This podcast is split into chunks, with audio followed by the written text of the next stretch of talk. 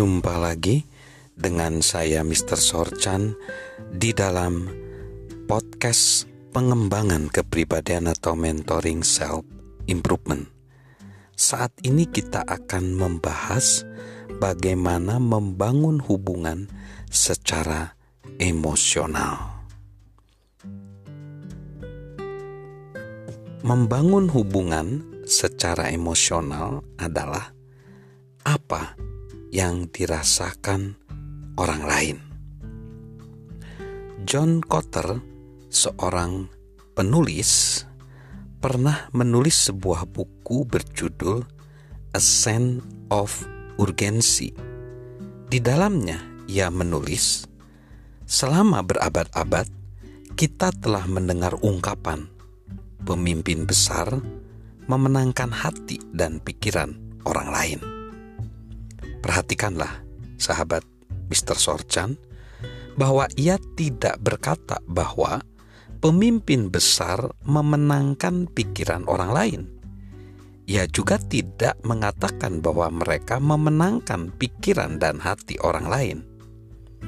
Hati datang lebih dulu, dan jika kita ingin menjadi komunikator yang hebat, kita perlu selalu mengingat itu dalam pikiran kita jika kita ingin memenangkan orang lain, pertama menangkan hatinya, dan bagian lain dari dirinya akan mengikutinya.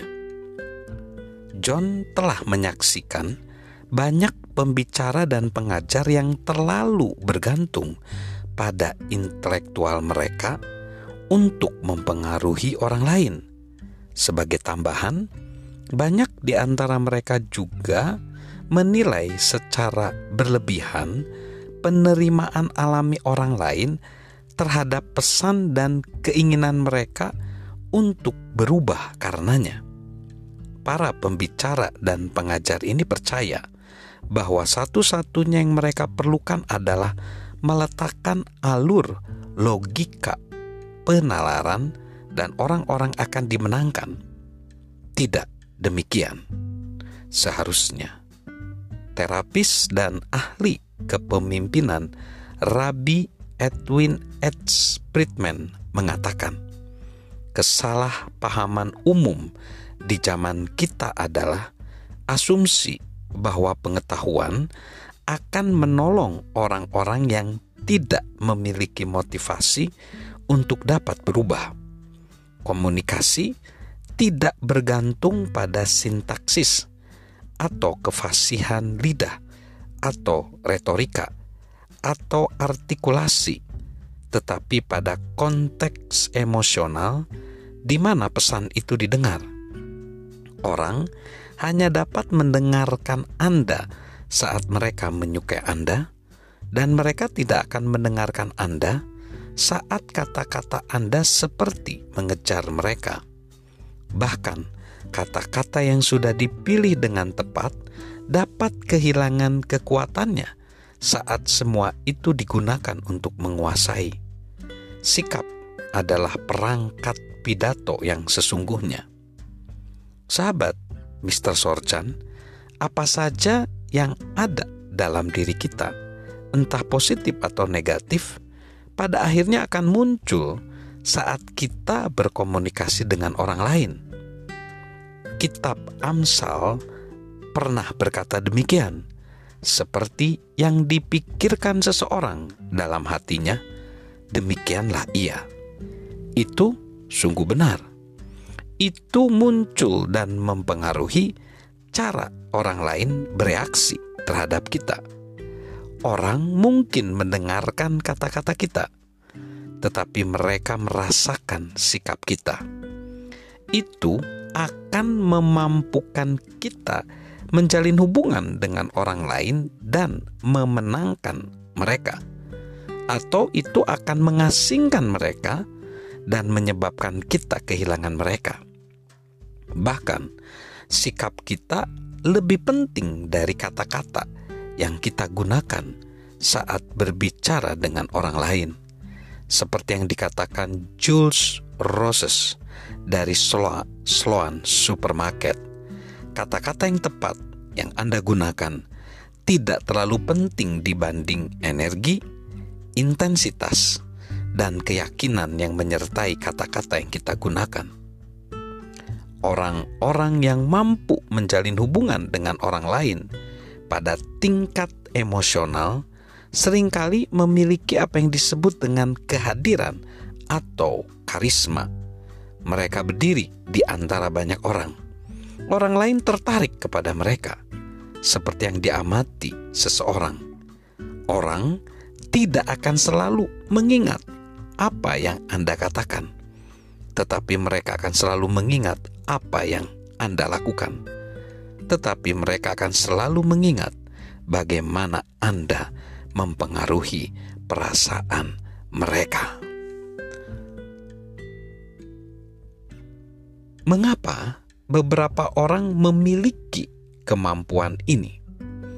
Seorang teman dan kolega dari John Maxwell bernama Dan Raylan menolong John memahami hal ini. Suatu hari ia bertanya, "John, apakah kamu tahu mengapa beberapa orang memiliki karisma dan yang lain enggak?" Kepribadian, itulah tanggapan seketika John. Beberapa orang bisa dengan mudah dekat dengan orang lain dan yang lain tidak. Bukan itu, Raylan menjawab. Saya tidak yakin bahwa karisma adalah sebuah fungsi dari kepribadian. Itu adalah sebuah fungsi dan sikap.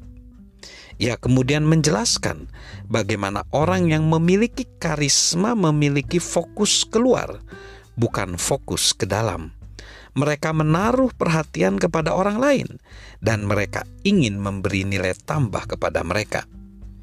John telah menyadari bahwa Raylan memang benar. Orang yang memiliki kehadiran memiliki sikap yang tidak mementingkan diri sendiri, yang menyebabkan mereka mengutamakan orang lain. Mereka memiliki sikap yang positif, yang mendorong mereka mencari mencari dan memusatkan perhatian pada apa yang benar daripada apa yang salah, dan mereka memiliki keyakinan yang tak tergoyahkan. Cerita kesukaan John tentang keyakinan datang dari sebuah wawancara antara Larry King dan Ty Cobb, seorang pemain bisbol ternama sepanjang masa pada saat itu berusia 70 tahun dan ditanya, "Menurut Anda, berapa banyak pukulan yang dapat Anda lakukan jika Anda masih bermain dewasa ini?" Kop yang seumur hidupnya dapat melakukan poin 367 pukulan dan masih merupakan rekor menjawab kira-kira poin 290 mungkin poin 300. Itu karena banyak perjalanan, pertandingan malam, lapangan berumput artifisial, dan semua lemparan yang horizontal, bukan? Larry bertanya. Tidak, jawab Kop. Itu karena saya berusia 70 tahun.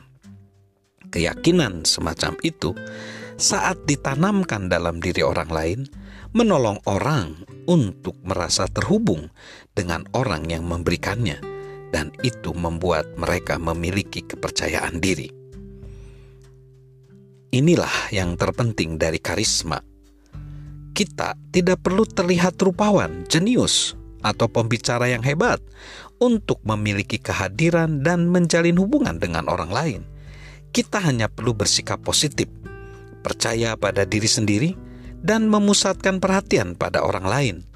Lakukanlah itu dan ada kesempatan baik untuk menjalin hubungan dengan orang lain karena kita memungkinkan orang lain merasakan apa yang kita rasakan yang adalah esensi dari menjalin hubungan pada tingkat emosional. Itu benar dalam menjalin hubungan dengan para pendengar, sebuah kelompok kecil atau secara pribadi. Stephen Hisku, seorang instruktur di Akademi Kepolisian tingkat provinsi di Kanada, melatih para pejabat kepolisian mengenai kepercayaan diri dan penggunaan kekuatan dalam situasi sulit. Ia mengatakan bahwa ia berusaha untuk mengajar para pejabat kepolisian tentang bagaimana menjalin hubungan pada tingkat emosional setelah mereka terlibat dalam konfrontasi yang melibatkan kekerasan. Stephen menjelaskan, saat para petugas terlibat dalam konfrontasi yang melibatkan kekerasan, mereka kemudian harus menjelaskan reaksi-reaksi mereka kepada orang-orang lain yang tidak ada di sana tetapi berlaku seperti gelandang di belakang meja. Ia mengajarkan para petugas jangan hanya mengungkapkan fakta saja kepada mereka, tetapi libatkan emosi dan persepsi Anda. Buatlah mereka merasakan apa yang Anda rasakan. Itulah sasaran kita setiap kali kita ingin menjalin hubungan dengan orang lain.